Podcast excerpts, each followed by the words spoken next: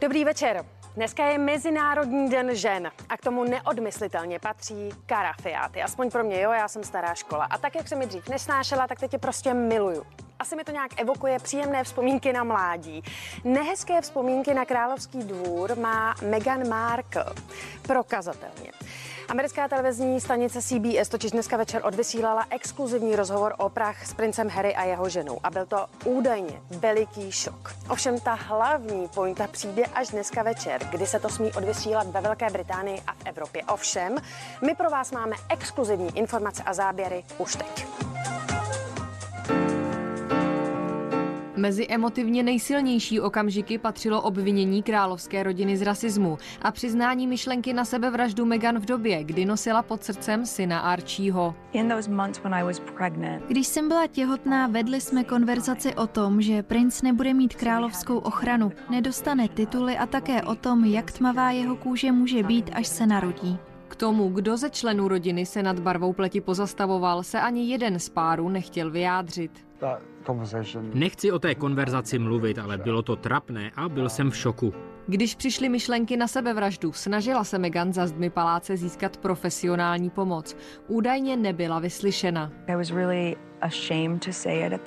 Cítila jsem se velmi zahambeně, zvláště když jsem to chtěla říct Harrymu, protože vím, jakou v životě utrpěl ztrátu. Ale věděla jsem, že kdybych to neřekla, udělala bych to. Už jsem nechtěla dál žít. I Harry použil silná slova. Kvůli tomu, aby se dostal z obrazného vězení, ve kterém se cítil být, musel přetrhat svazky s blízkými. Otec vám přestal brát telefony? Proč to udělal? Bylo to proto, že jsem vzal věci do svých rukou. Musel jsem to udělat pro rodinu. Je velmi smutné, že se to dostalo až k tomuto bodu, ale musel jsem něco udělat. Ať se cítí chováním svého otce zklamaný, stále ho miluje a bude se snažit vztah oživit. Manželé pak v rozhovoru prozradili i další tajemství. Své ano si před kenterberským arcibiskupem řekli už tři dny před oficiálním obřadem a odkryli i pohlaví očekávaného potomka. Je to holčička. Co byla první myšlenka, která vás napadla, když jste to zjistili? Že je to úžasné. Byl rozhovor skutečnou intimní spovědí nebo především pro Megan pokusem o přilákání pozornosti či získání financí? O tom se nyní nejvíce spekuluje. A to i přesto, že Megan za poskytnutí rozhovoru nedostala prý žádný honorář a otázky neznala dopředu. Královská rodina se k celé věci zatím nevyjádřila a dá se očekávat, že tak nejspíš ani neučiní. A právě forma vizuálního rozhovoru dává možnost i pro další klíčování, protože samozřejmě jedna věc je to, co říkáte, a druhá je řeč těla. A tam se dá poznat spousta věcí. O čem vypovídá prostředí, ve kterém se rozhovor natáčel? Já si myslím, že chtěla moderátorka dát najevo vzduch, prostor, pravdivé prostředí. Megan byla zvyklá na luxus, byla zvyklá na to se pohybovat v krásném prostředí. Prostředí luxusní zahrady jí přišlo zcela normální. Není žádná skromná popelka. Zahradu během dvouhodinového rozhovoru vystřídalo i prostředí kurníku. Prostředí zvířat také nabuzuje pravdivost. Sám Gustav Jung říkal, že ten, kdo vyrostl ze zvířaty, ten, kdo má vztah ke zvířatům, nepotřebuje psychoanalýzu. Možná, že přítomnost těch kvokajících a lítajících slepic má navodit dynamičnost a pravdivost. Jak to na vás působilo, když jste viděla eh, tu sebevědomou, suverénní eh, moderátorku Oprah Winfrey a naproti ní Megana Harryho? Megan působila stejně sebevědomě a Harry byl pokroucený, neměl eh, osu těla rovně. U Megan byly dlouhé pomlky když odpovídala. To znamená, že chtěla ukázat, že si upřesňuje, co chce říct. A navíc, protože je herečka, tím získávala takovou jako dramatické napětí. V tom rozhovoru zaznělo několik uh, velmi překvapujících informací, kde například uh, Megan sdělila, že pomýšlela i na sebevraždu. Jak na vás v tu chvíli působila? Co se v ní odehrávalo? Já bych tomu tak úplně nevěřila, že pomýšlela na sebevraždu. Megan často uhýbala očima, eh, ale pak se vrátila a eh, řekla bych, že eh, tam poměrně často mrkala. A to znamená, že člověk jakoby nějakou představu chce dát pryč. A to tam se objevovalo, když odpovídala na zkušenosti s královskou rodinou nebo na zkušenosti, které jí nebyly v životě té královské rodiny nebo v tom způsobu jí nebyly příjemné. Prima Love slaví 10 let. Televizní stanice, která je zaměřena hlavně na ženy, svým divačkám přináší nejen příběhy o lásce, ale pod svou hlavičkou organizuje například každoroční běžecký happening Primaran nebo Dermacol Love Day. Své kulatiny Prima Love oslaví tematickou kampaní, kterou budou moci diváci, nebo tedy spíš divačky, výdat už ode dneška. Česko dostalo hvězdnou podporu v boji s koronavirem. Francouzský herec Jean Reno podpořil nemocnici na Homolce osobním vzkazem, ve kterém dodává odvahu pacientům i personálu a všem přeje hodně sil. Vím, že je to těžké, že tato doba je velice náročná. Na konci tunelu ale vždycky bývá světlo. Držte při sobě, zůstaňte spolu a pokračujte dál. Vím, že je to obtížné, ale my všichni jsme teď s vámi. Odvahu, brzy se uvidíme. A bientôt. Proč to slavný francouz vlastně udělal, pražská nemocnice podstěna jeho vzkazem na svém webu nevysvětluje. Odvolává se na to, že Jean Reno si věci dělá po svém a napsala vlastní vzkaz. Posíláme vzkaz do dalších českých a moravských nemocnic a vůbec všem, kteří se těší, až tato doba bude jednou za námi. Zítra v novém dni, který startuje v 7 hodin, se těšte na hosta Michala Davida. Řeč bude mimo jiné i o plánovaném online koncertu.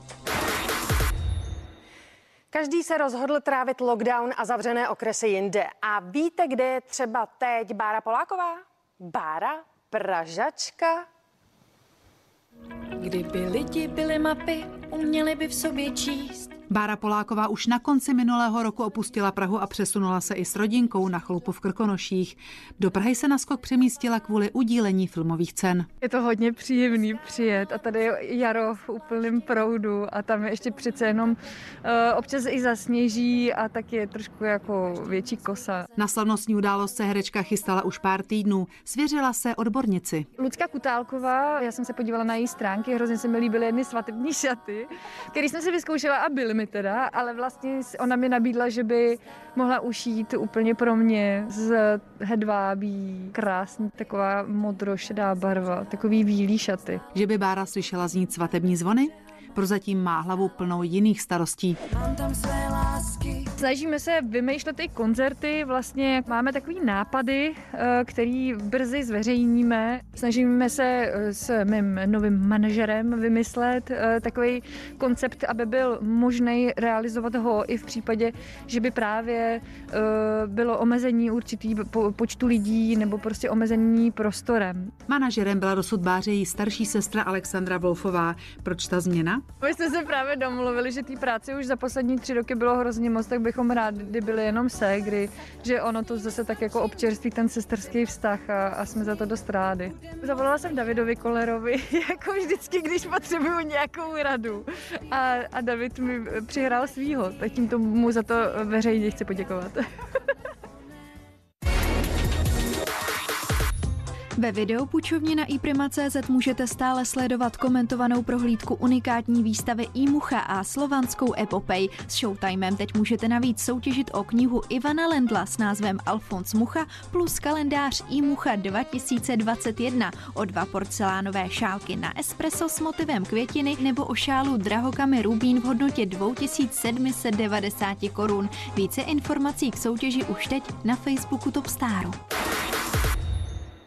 No a nám se podařilo uhnat na rozhovor druhou manželku hokejového trenéra Vladimíra Růžičky. Je o 23 let mladší než on a stále se kolem nich něco řeší. Malá je pro mě vysněná a snažím se jí dávat to, co jsem třeba taky sama úplně neměla, nebo to, co mi chybělo a Vláďa, Vláďa je skvělý táta. Musím si říct, že mě asi i překvapil. Manžel prý Marušce tvrdí, že už je na děti starý, ale s dcerou tempo zvládá. Další potomek je ovšem ve hvězdách. Samozřejmě se o tom doma bavíme, ale myslím si, že asi ne. Já jsem byla ráda, když přišel s tím, že chce malou, protože původně ze začátku to nebylo v plánu. Když se vrátíme na úplný začátek jejich vztahu, užili si svoje. Za svou taneční striptérskou minulost sklízela Marie kritiku. Udělali ze mě vlastně zlatokopku, dělali ze mě lehkou děvu. Všichni máme nějakou minulost ale já se nemám za co stydět. Prostě takhle to bylo a Vláďa to věděl od začátku, já jsem mu nic netajila, do všeho vlastně jsme šli po hlavě, takže prostě pro mě je důležitý, že to nevadí jemu. No. Já jsem určitě nechtěla pracovat někde v. Hod, taky mám nějaký životní příběh za sebou a ne úplně lehký, takže taky jsem se chtěla mít dobře a vydělat si svoje vlastní peníze. Stejně jako za minulost dostává manželka hokejového trenéra za uši i za filtry, které používá k fotkám na sociálních sítích. Lidi pořád řeší, že tamhle tetování a řasy a já nevím, a že chodím na solárko. Teď přece to, to je, to je každýho věc, mně se to líbí a já jako stalo se mi, že prostě dost často, že mi lidi říkají, že nejsem přirozená, ale já nechci být přirozená. Na hejty na internetu si Marie zvykla. Uvidíme, zda rozvíří vody třeba dalším potomkem. A ještě k tomu Mezinárodnímu dní žen. Uh, hezká, že? To jsem si koupila sama. Hele, hele, i tak z toho mám radost, jo? A kdybyste náhodou nevěděli, co ještě znamená Mezinárodní den žen, ty zkušenější už si chystali materiál týden dopředu, ale pro vás ostatní MDŽ miláčku, dneska žehlíš. Hezký večer.